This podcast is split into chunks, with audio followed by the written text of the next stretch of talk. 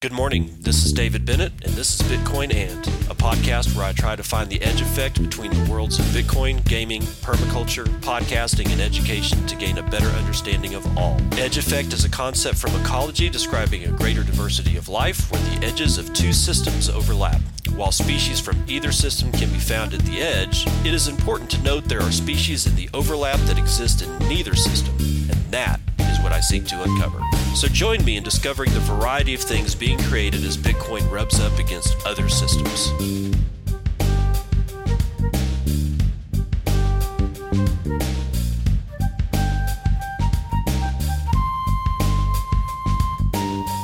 It's 9 o'clock a.m. on the 9th of January 2020. This is episode 177 of Bitcoin, and let's see if I can do 45 minutes. Vital statistics brought to you by bitinfocharts.com. We've got a Bitcoin price of $7,940. We have a high at CoinsBit at 8,053. It appears we're going to have a low over at oh yeah, it's going to be P2P B2B at 7,890. 325,000 blocks or transactions have been made over the last 24 hours with a transaction number per hour on average of 13,500. It looks like 1.2 million BTC have been sent in that last 24 hour period, with an average being sent per hour of 53,506, with an average transaction value of 4 BTC and a median transaction value of 0.04 BTC. That's about 350 bucks US, which is a bit high. Block time is stable, 9 minutes 52 seconds. We are on uh, we are on at block 612 612,049. We have 0.2 BTC being taken in fees on a per block basis and 31 BTC being taken in fees overall in the last 24 hours. We have a 12% drop in hash rate, but we are still at 101 exahashes per second, which pretty much smokes the living daylights out of everybody else's blockchain on the planet. So let's see. Yesterday was the last time somebody committed anything to the Bitcoin Core GitHub repository. Ethereum is at 138 now. Let's make it 139. Bcash is at God 235. Ew. Litecoin is at 45 and a half. BSV is at 116. Ethereum Classic is at 5. Dogecoin is a drop at 0.0025 with 32,000 transactions in the last 24 hours. It has smoked Litecoin, which is the only one that Dogecoin is smoking. And it does so every time, which is just I don't know, rather odd for me. Uh, okay. Uh Mempool is 4 blocks deep. We have 5,745 unconfirmed transactions chilling out, waiting to be confirmed. All the blocks are over a megabyte. And with Lightning, we've got green across the board, man. We have passed 11,000 number or uh, node numbers and again, those are the nodes that the network can actually see. There's a whole shit ton of these things that are operating in a hidden environment, so you can't see them. Estimates are 60,000 nodes, but how the hell do you estimate something you can't see? What we do know is that the nodes that we can see has surpassed 11,000. We are at 11,006 Lightning nodes with uh, 35,500 channels and a network capacity of 863 BTC. Uh, let's see. Number of new nodes that have come online in the last 24 hours is 12, representing a 200% increase in a 24 hour period. And the number of channels wearing diapers are 121, which represents a 30% increase in the last 24 hours. There's vitals.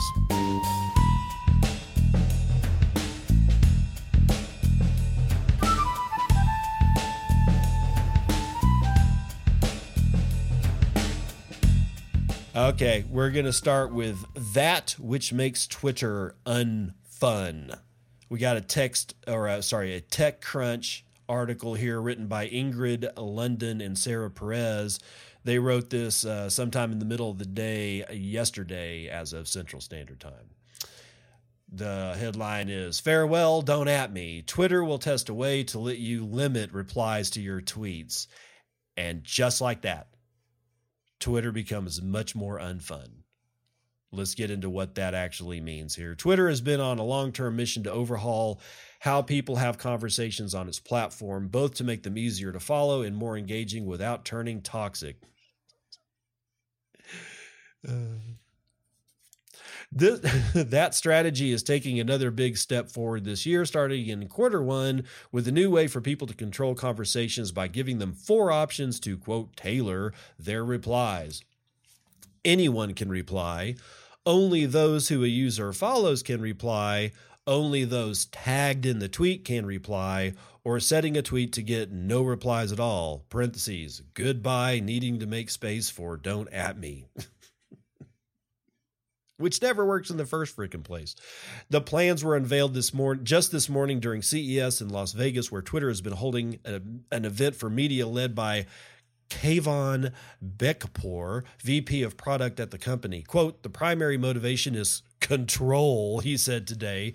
We want to build on the theme of authors getting more control, and we've thought that there are many analogs to how people have communications in life. Of course, you are unable to silence people from replying to you in person, but that's another matter. The plans were laid out in more detail by Suzanne Z, head of conversations for the platform who said the feature builds on something the company launched in 2019 where users can hide replies, which is horrible. It, I'm sorry, this is my opinion, but dude, I mean, just how everybody's complaining about everybody living in their bubble. How does this how does this help? I don't think it does. Continuing, we thought that well, if what if we could actually put more control in the author's hands before the fact? Give them really a way to control the conversation space as they're actually composing a tweet. So there's a new project that we're working on, she said. The reason we're doing this is if we think about what conversation means on Twitter. What? God, that's a terrible sentence. Right now, public conversation on Twitter is you tweet something everyone in the world will see and everyone can reply, or you can have a very private conversation in a DM. So there's an entire spectrum of conversation that we don't see on Twitter yet. Other areas that Twitter discussed at the event included more focus on topics, yeah, which is damn near a ghost town, which will be expanded and taken global, and with that, more work on how people can create and share lists. Its NBA ISO cam will be used again this year to let users vote on their favorite players, and a similar new version called the Stan Cam will be created on the same principle for entertainment events. On the marketing front, it will be building out more analytics and expending Twitter surveys globally, as well as building a new platform launch. That's the name of the platform for marketers to roll out new products and services for advertisers. We will be talking with the company later this morning and we'll update this news as we hear more.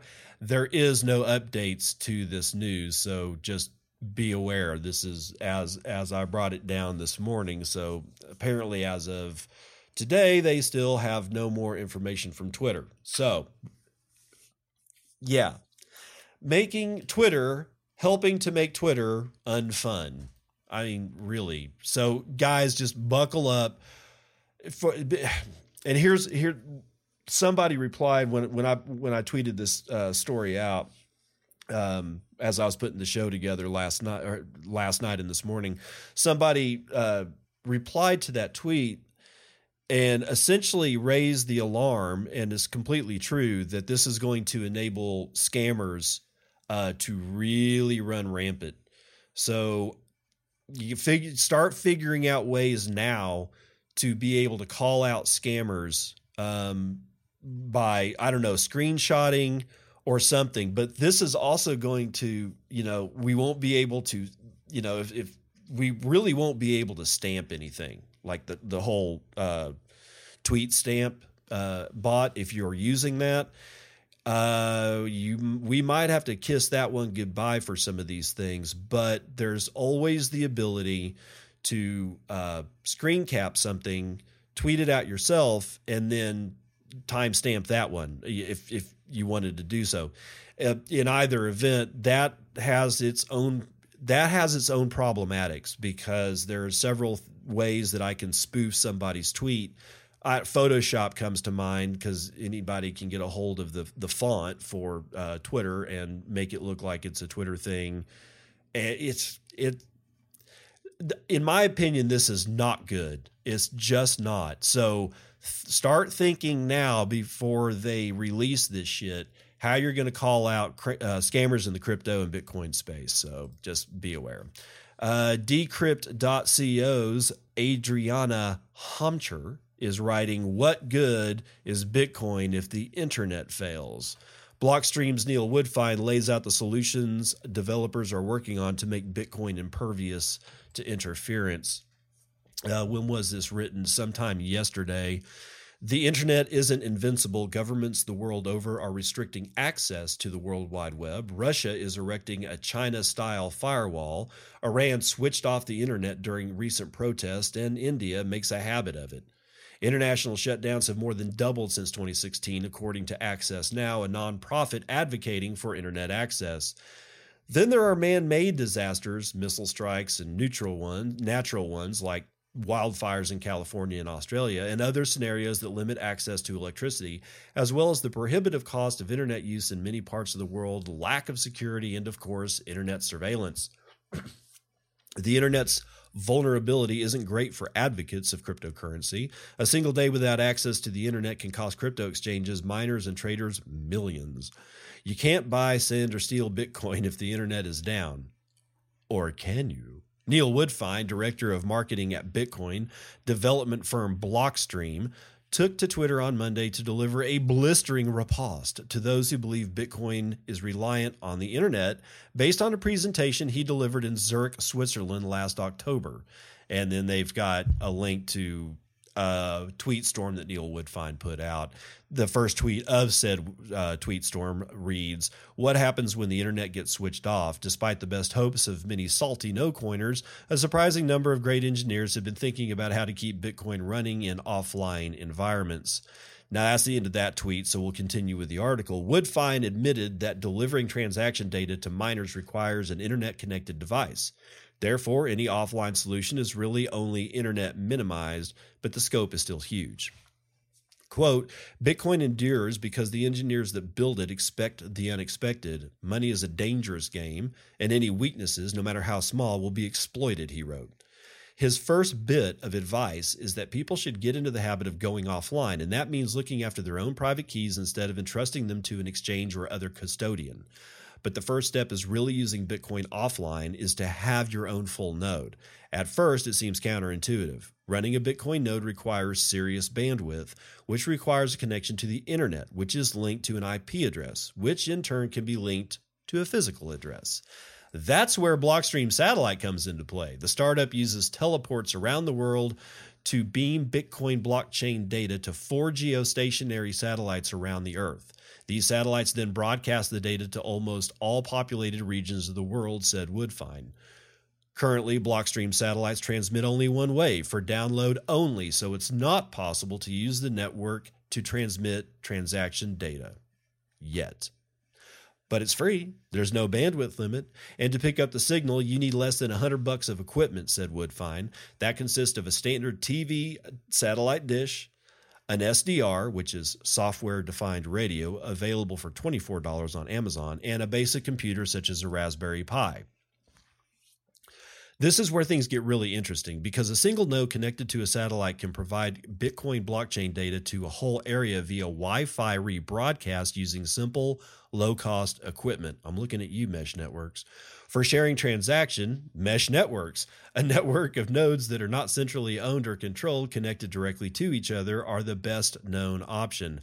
They re- relay transaction data from and to other nodes in transmission range. Only one node needs to be connected to the internet in order to relay the data to the rest of the mesh. To hook up to a mesh network, a popular option is an in- inexpensive, low powered messaging system called goTenna. It has a range of approximately four miles, which can be extended via a relay method. But mesh networks are not infallible. The technology is still nascent and it's impractical in confrontational situations, say protesters. One option that's quickly catching on is the so called Low Range Wide Area Network, or LoRaWAN, widely used for IoT applications. LoRaWAN chips work in extremely low power devices and offer a 4 mile range. However, bandwidth is tiny and transactions need to be broken up and sent slowly, said Woodfine. Another alternative is relaying transactions via mobile text messages to internet connected devices. Tools to enable this include Samurai Wallet's Pony Direct, TxTenna, a collaboration between GoTenna and Samurai Wallet, and SMS Push TX. Using these various methods, one SAT node and one internet connected device can produce an entire network, said Woodfine. There are other methods for getting transaction data through, he said. Using amateur radio can transmit low bands, bandwidth transaction data around the world on very low power.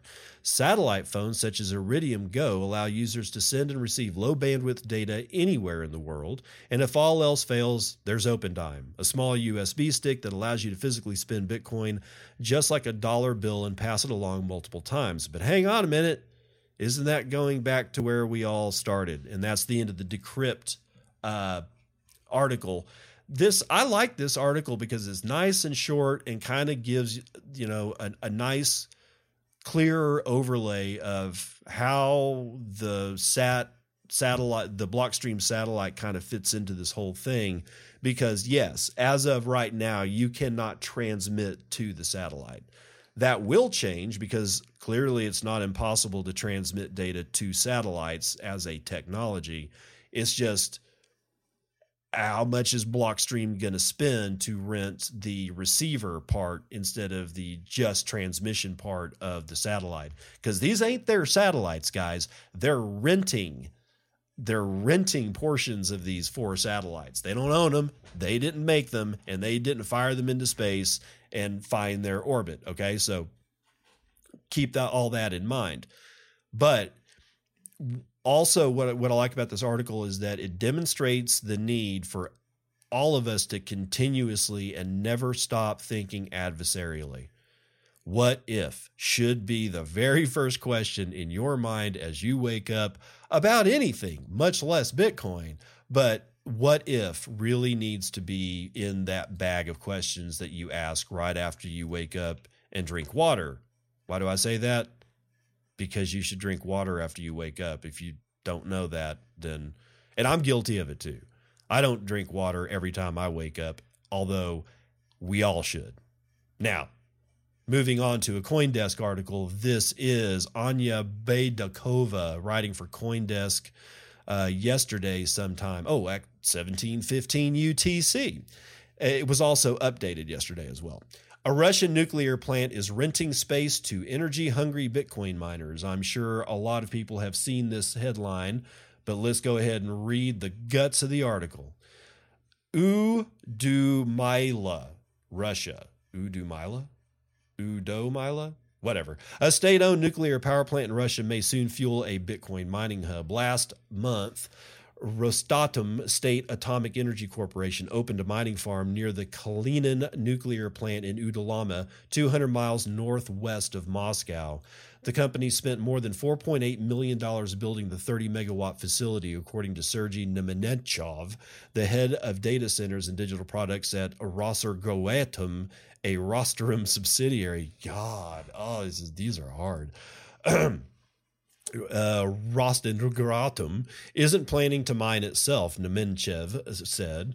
Rather, it will capitalize on the opportunity to sell additional electricity to heavy users and rent space for their equipment, similar to a data center the firm built near the plant. Quote, both data centers and miners are large energy consumers with a stable demand. For us, it's a way to diversify.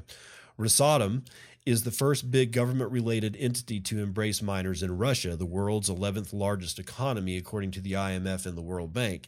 And with plans to eventually open 240 megawatts or more of its power from several locations to the industry, the company could become a notable player in the global market.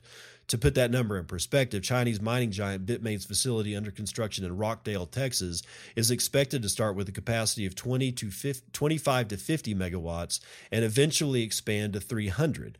Another facility being built in the same town would start at 300 megawatts and eventually go up to 1 gigawatt. Both are claiming the title of world's largest. The Kalinin plant, built in 1974 and named after a statesman who was the formal head of the Soviet state from 1919 until 1946, is another example of miners in Russia nesting close to old industrial sites like the abandoned factories in Siberia that are attracting miners from all over the world. In Uddalama, a rectangular field of about 215,000 square feet is expected to fit up to 30 containers, each with room for almost 400 individual mining computers. They're talking about your regular shipping uh, shipping container that we all see, that standard size. Electricity for miners will cost four to five cents per kilowatt hour. Not the cheapest price you can find around the globe, as rates lower than four cents can be found in some regions of China and Kazakhstan. But Rostrogradim wants to market the part the project first of all as a legitimate, reputable way to mine cryptocurrency right on the energy producer's property. It's totally white deal, Nemenchkov said. I I guess white deal in Russia means not black market. I don't know.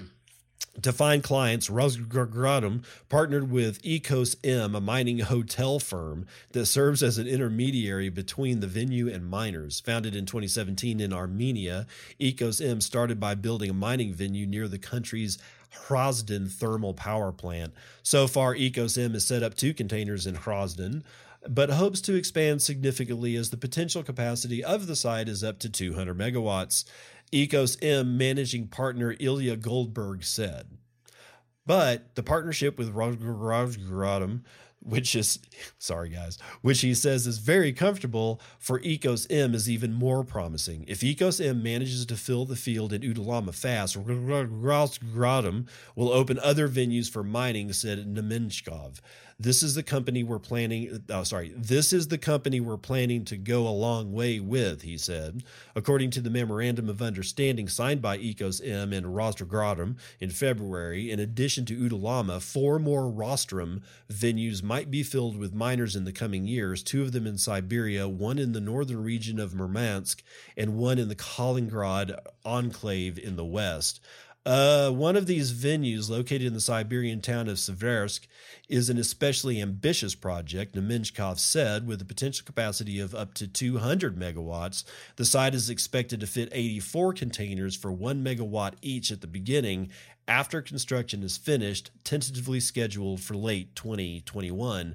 Some 130 more megawatts of available electricity are waiting for miners near the Koloskia and Baltic nuclear power plants of Angarsk electrolysis chemical plant, according to the MOU.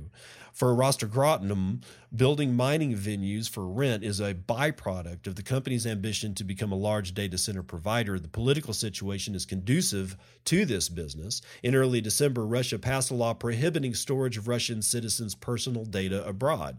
This means any company dealing with Russians' personal data will have to store it on servers inside Russia or pay up to 290,000 in fines and get blocked in the country. Another law passed in 2016 requires all telecom companies to store their clients' communications data for up to 3 years, further stimulating demand for storage.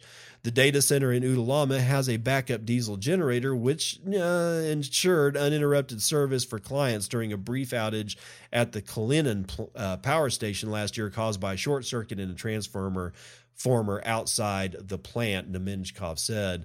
While the mining field doesn't have such generators, an outage there in extreme conditions would only last one or two minutes, he said.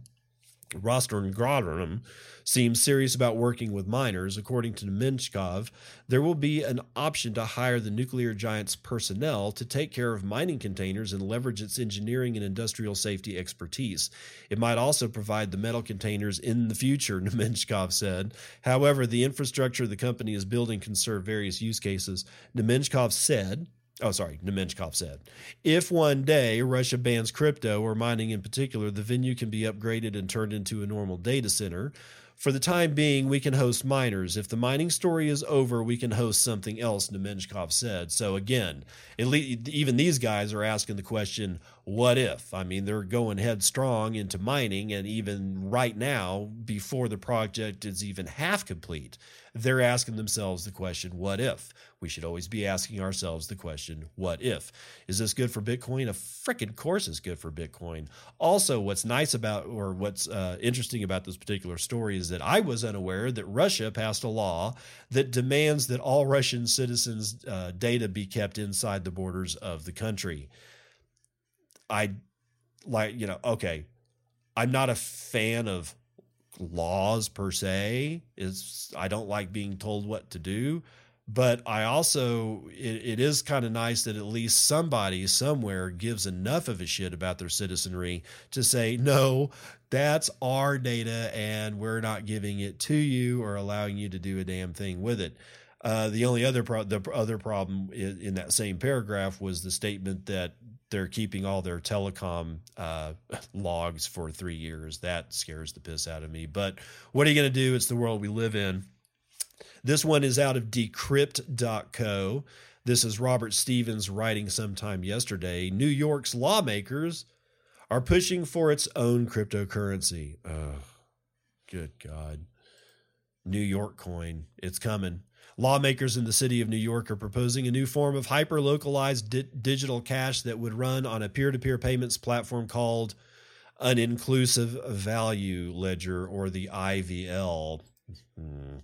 The proposition comes from New York State Assembly member Ron Kim. Senator Julie Sal- Julia Salazar and Cornell law professor Robert Hockett, who in true crypto form published a white paper to elaborate on the idea in November of 2019. The white paper comes with crypto's common claims of cutting out the middlemen and crypto's vague gestures as to whom these middlemen might be. Surely not the state itself. But this isn't a truly decentralized cryptocurrency as we know it. Of course, they never are. When are you when are you going to get this shit into your head? If Texas decides to re- make Texacoin, I my first reaction is not decentralized, not a blockchain, complete bullshit and I'm a Texan that loves the state of Texas. And even if Texas did that, I would be the first one to say, you're full of it. Continuing, yes, the payments are peer to peer and feeless, no less. But instead of a truly distributed ledger, the ledger would be maintained by a quote, New York master account administrator and a master account which can take the form of either the public fisc of the governmental unit in question or of a legal trust settled and administered by that unit. Fisc, F I S C, means treasury. Just, I had to look it up, so don't worry about it. Even I didn't get that one at first. the paper's authors call it a public Venmo. a way for the citizens of the state to get on to the digital economy of the internet. But unlike Venmo, it wouldn't charge fees for instant bank transfers or credit card systems. Quote, I believe that our proposal, the inclusive value ledger, has the potential to be truly revolutionary and taxed sorry, said Kim in a public statement published in October. Quote, the creation of a free public savings and payment platform that all New Yorkers can use, not only pay for uh, not only to pay for goods and services, but also to transfer money directly to each other through could fundamentally shape New York into a fairer, healthier, wealthier, and more inclusive place for all. Lawmakers also said that the $55.7 billion the state gives out in tax, remittance credits, and other government benefits would be distributed using the d- digital debit credit ledger system. Quote, We need to address the inequities that are built into our current economy and transition to an inclusive system that empower all people to participate, said Salazar.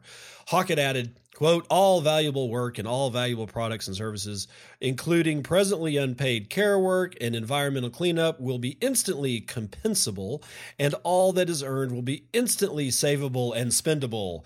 They didn't include taxable. The bill couldn't come at a more opportunistic time. While the idea of building state run digital currencies have been scorned in the West, particularly in the U.S., things are starting to shift.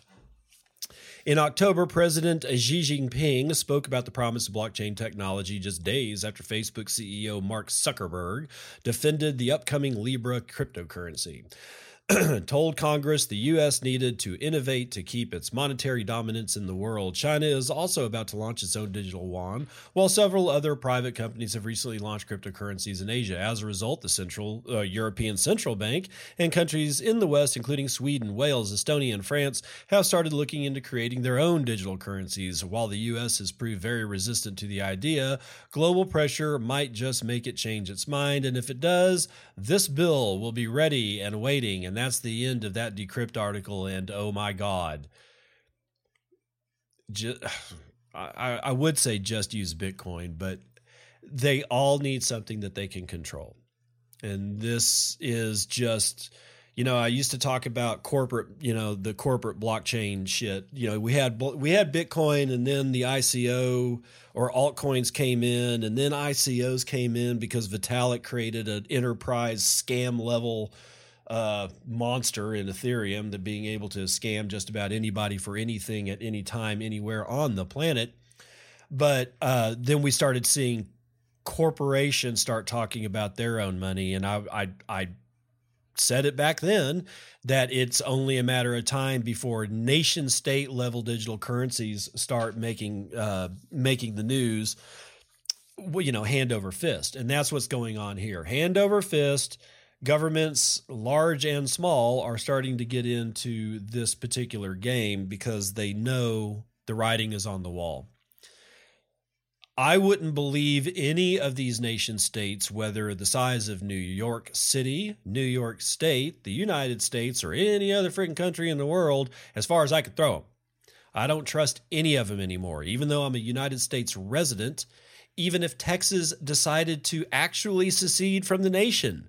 I wouldn't trust Texas. I would I don't trust the, my own city or the larger cities, you know, next to me. They all screw shit up. They screw shit up all the time. Why is this going to be any different? It's not. It's not going to be any different. So there you go. Okay, Virgil Griffiths is back in the uh, news Cointelegraph's Adrian Zmunsky is reporting a U.S. grand jury indicts Ethereum researcher Virgil Griffith over North Korea trip. This was written sometime this morning. The United States District Court of the Southern District of New York has filed an indictment against Ethereum Foundation researcher Virgil Griffith on January the 7th. According to the court filing, a federal grand jury charged Griffith with conspiracy to violate the International Emergency Economic Powers Act. Holy shit. The act was introduced in 1977 and is a U.S. federal law authorizing the president to regulate international commerce in case of a national emergency coming from outside the country. Griffith is accused of knowingly and willfully having conspired to violate the measures taken against the Democratic People's Republic of Korea, or the DPRK. Griffith was arrested in late November 2019 for allegedly delivering a presentation on how to use cryptocurrencies and blockchain technology to circumvent sanctions. He is believed to have done so with other people of which at least one, the court claims, is expected to be brought to and arrested in the Southern District of New York. The document reads, quote, It was part of an object of the conspiracy that Virgil Griffith, the defendant, and others known and unknown would and did provide and cause others to provide services to the DPRK without first obtaining the required approval, end quote. The court is further seeking to, the, the, yeah, sorry. The court is further seeking the forfeiture of any property that Griffith bought or earned as a result of his alleged activities in the DPRK. The charges carry a maximum of 20 years in prison. In December, Ethereum founder Vitalik Buterin said that by going to deliver speeches to North Korea, Griffith showed the virtue of geopolitical open-mindedness, open-mindedness, stating, quote, I don't think what Virgil did gave DPRK any kind of real help in doing anything bad. He delivered a presentation based on publicly available info about open source software. There was no weird hackery, advanced tutoring. Virgil made no personal gain from the trip. I hope United States of America focuses on genuine and harmful corruption that it and all countries struggle with rather than going after programmers delivering speeches. Cryptocurrency journalist Laura Shin, on the other hand, explained in a Twitter thread that North Korean citizens are not allowed to talk to foreigners and that Griffith must have interacted with the regime, not local people. Quote, I see people saying a talk in North Korea could help the people against the government. But an approved public talk means you are interacting with the dictatorship, giving them knowledge that helps them.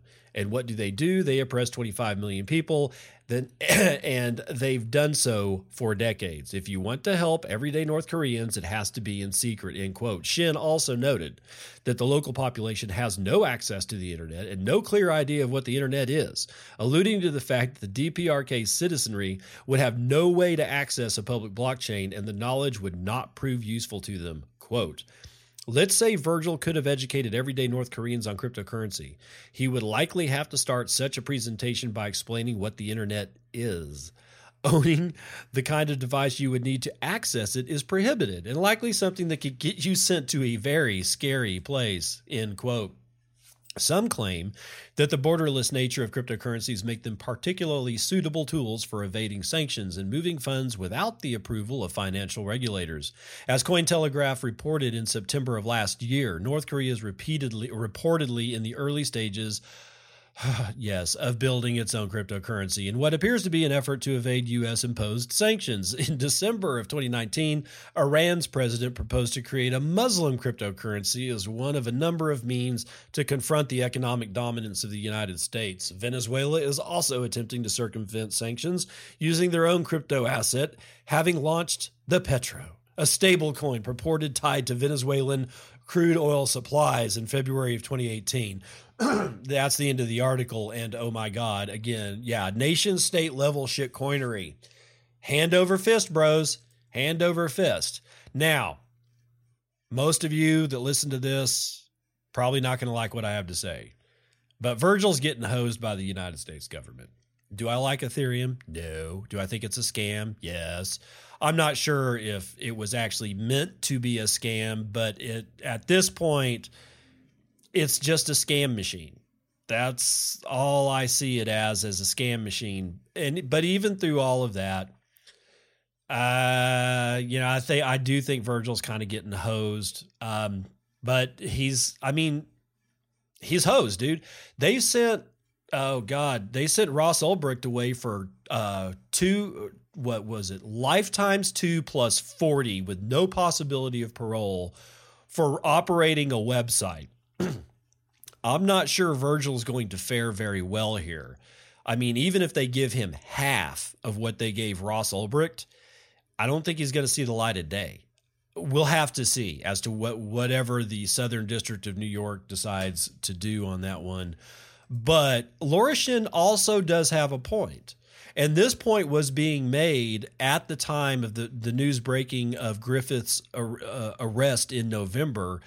The joke was they don't even have internet. What the hell are they going to do with this?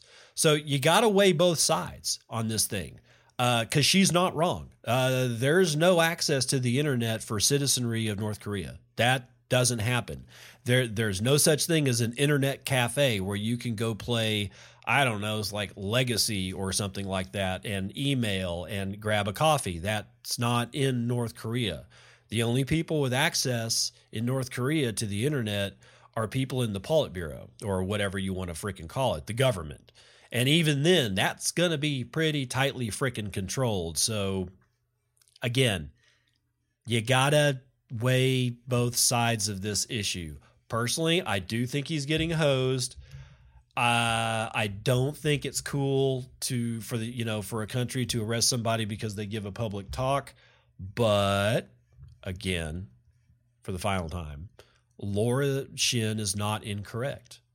There's no way that he could have given that talk without actually doing it with the permission of the North Korean government. So, I, I, I think at the end of this, Griffith is just going to get hosed for life. 10 million bitcoins hasn't moved in more than a year. That's the highest since 2017, says a January 8th article by, uh, sorry, Omkar Godbol. For he's writing for CoinDesk. Hodling has returned to a major milestone. The number, total number of bitcoins that haven't changed hands in more than a year has crossed the 10 million mark. Uh, about 10.7 million bitcoins has not moved in more than 12 months, according to digital assets data, a fintech company building crypto data feeds. Um, excuse me.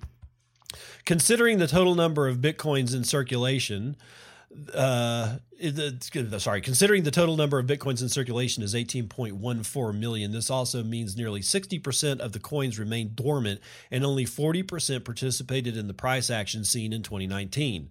The percentage of bitcoins lying dormant for over a year is at the highest level since early of 2017. The sheer size of unmoved coin or Bitcoin is definitely a sign of the developing community of hodlers, Kadan Stadelmann, Chief Technology Officer at Komodo Platform, told Coindesk.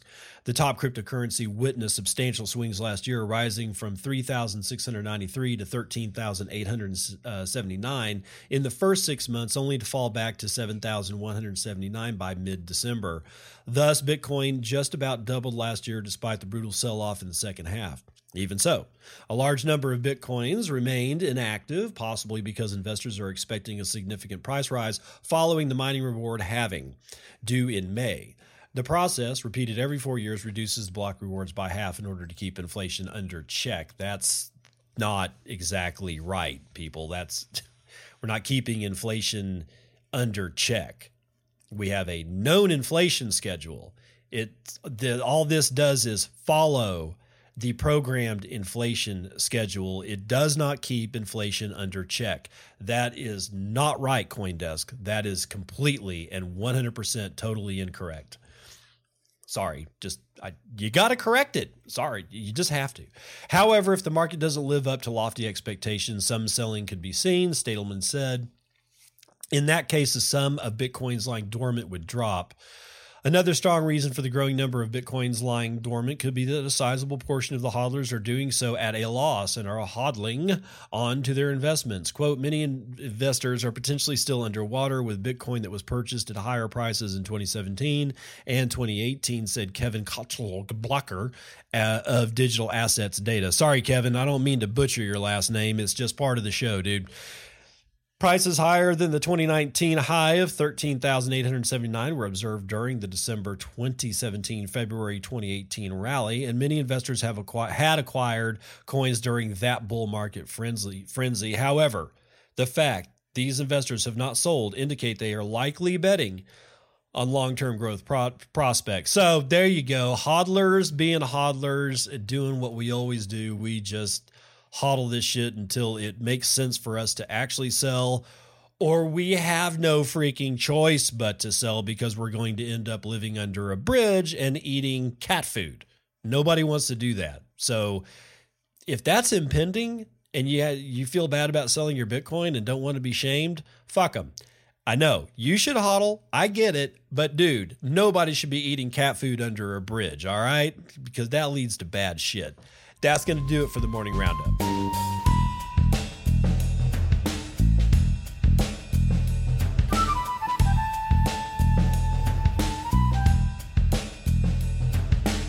The Daily Train Wreck is brought to you by none other than Trevon James or at Bitcoin Trey. That's Bitcoin T R E, all one word, no underscores, no nothing.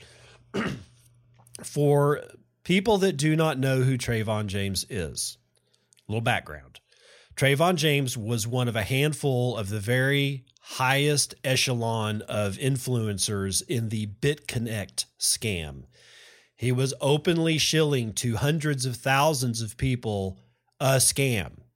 Now he is shilling Richard Hartwin's Hex scam. And it is a scam. It is the Hexit scam. Yesterday, I talked about the emptying out of the Hex wallet that was supposed to be inaccessible, even though it's been accessed a total of 37 times. And Trevon James is right there, right there, right there, shilling yet another scam again. How he's not in jail, I don't know. Now, an aside there's lots of newbies coming into the space. We want to take care of them all. We really do. But honestly, for both, you know, any old timers as well as newbies, stop and think to yourself how much time will it take somebody? Not how much time, how much energy will it take you asking an old timer to rehash to you what that old timer has been rehashing since whenever they entered the market, whenever they discovered Bitcoin? We've been talking, I've been talking about scams for at least two years because it took me at least a year and a half to figure out that most of this stuff is a scam. Please, it's not please stop asking us to prove it to you. It's at least do some of the initial footwork yourself. Google Trevon James and BitConnect and read. Google Richard Hart Win and Spam King Panama, and read. Read well, read for a while, go to different links. Don't just come up to like, you know, some like, I don't know, like Jameson Lopp or one of the other way old school people in the space and tell them to get onto YouTube with you so that they can prove to you why XYZ is a scam. They ain't got the time. And it's not even the time, it's the energy. Shit, we've done this for years. I mean, I get that you need the information, but you have access. Okay, you do. You really have access. If you're a newbie listening to this first time and you're wondering why I think Hex is a scam, it's because of Richard Hart Win and the person he is and the shit he's done. We know BitConnect is a scam because it was proven to be a scam. But before that shit fell apart, we knew it was a scam because of the people behind it. People like Trevon James, who says, and this is the train wrecked Writing uh, at 7:15 a.m. on the 4th of December 2018, Bitcoin Trey says, if Bitcoin isn't $10 by January 1st, 2020, I will eat my dog's poop live on YouTube.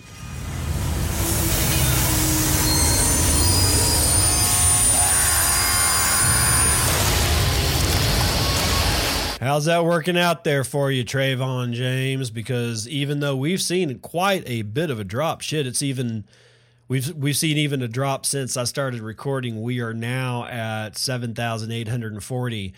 Uh, it's a fair sight more than ten dollars, Trevon. Guys, this is why you don't listen to shithead, you know, meatheads like uh, Trevon James and the rest of his his BitConnect crew they don't really know what they're talking about. And they don't need to to scam you out of your money if you're not being careful. 99.99% of this space is pure scam. It's sad, but that's the way it is. But think of it this way. When the gold rush was happening, you know how many scammers were part of that? There were more scammers making more money than gold miners panning for gold in California for probably the entirety of the period of time that we called the gold rush in the 1800s. In the land rush, even before that, I guarantee you there were there were false land offices that were allowing people to make claims on on land and by the time they went back to that land, it was I think that the rule was you had to build a fence around whatever land you were going to claim in the Great American Land Rush. And then you got a surveyor or you surveyed it yourself People knew how to do shit like that back then. And then you would take that data to a land office and you would register that land and you got the land. I guarantee you that there were fake land offices all around the country that basically stole those people's lands. It doesn't matter what's new, it matters how much research you do into what's new. Don't get scammed, people. Don't don't listen to Trevon.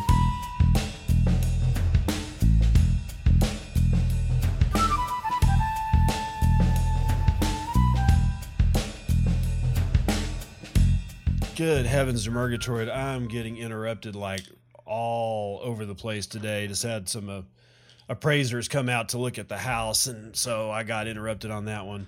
All right, terrible joke corner. This time is not brought to you by Dad Says Jokes. It's actually brought to you by Indecisive Jones. That's at Indecisive Jones on Twitter. Alice, I'm late. White Rabbit, that's my line. Alice, White Rabbit. Alice stares. White Rabbit, oh shit. Now, on the surface, especially for anybody who's, I don't know, younger than 30, maybe, uh, probably doesn't get that reference. And even me, oh my God, it took me a full freaking minute to get that. Very esoteric, historically esoteric. Why is this funny as shit to me?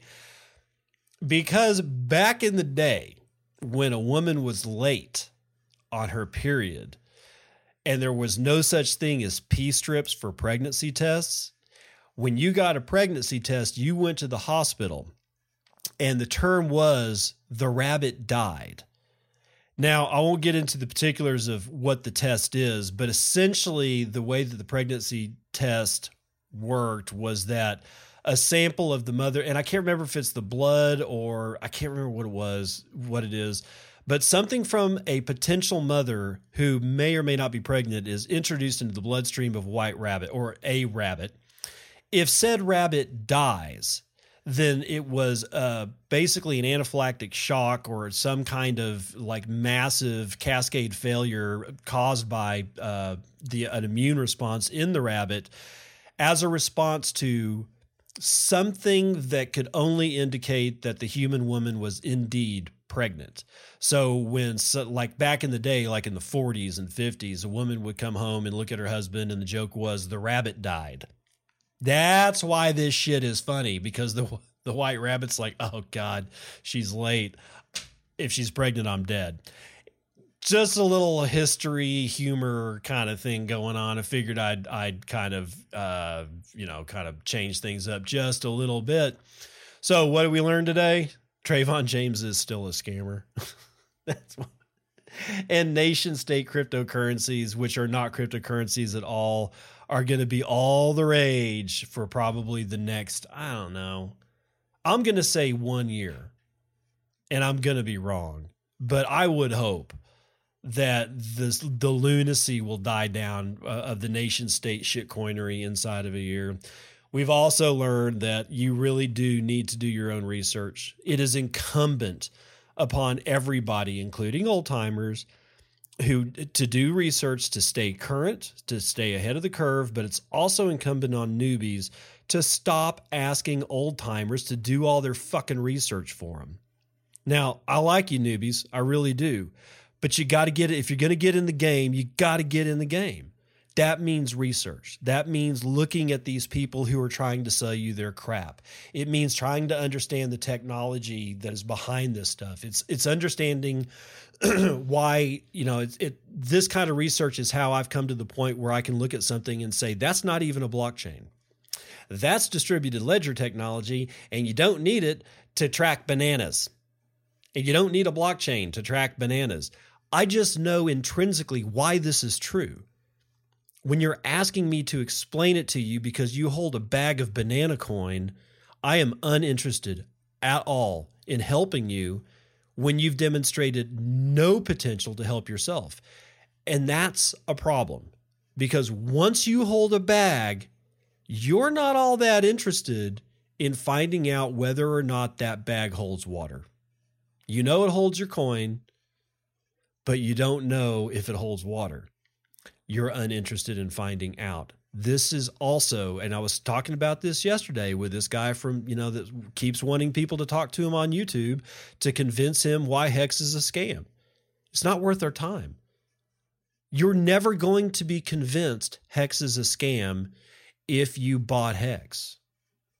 I mean, there's a, there's a, you know, to be very fair, there's a very real you know, uh, backlash to experience for me in the fact that I own Bitcoin. Is it a scam? I don't know, man. I've done a lot of research. I can't find it. I cannot find the scam. But I also have to admit to myself, maybe something subconsciously, because I got a bag, is forcing me not to look in the particular places that would prove to me beyond a shadow of a doubt that Bitcoin is a scam. I don't think it is. I'm going to continue going on my own way. But I have to question what if, which is the last thing we learned today. You've got to question what if. You have to. What if the internet goes down? How will I do a transaction? You know, it we and again, put on your research hat. Research partially signed Bitcoin transactions out of a Coldcard. Research Opendime. Research sending uh, uh, PBSTs or the partially or PSBTs, partially signed Bitcoin transactions over radio. How? Ham? Shortwave? How? Uh, the the Blockstream satellite. What is it? How do they how do they do it? Did they launch it? No, they didn't launch it. I'm, I'm just saying, go do the research. There's a whole world of stuff to learn about this, which is it should be exciting. It shouldn't be a oh god, one more thing that I've got to learn. Well, then get out.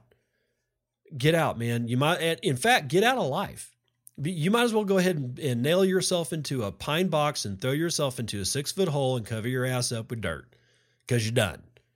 If you are uninterested in learning something new every single minute of every single day, you're kind of done. Anyway, with that, I'll see you on the other side. This has been Bitcoin and, and I'm your host, David Bennett. I hope you enjoyed today's episode and hope to see you again real soon. Have a great day.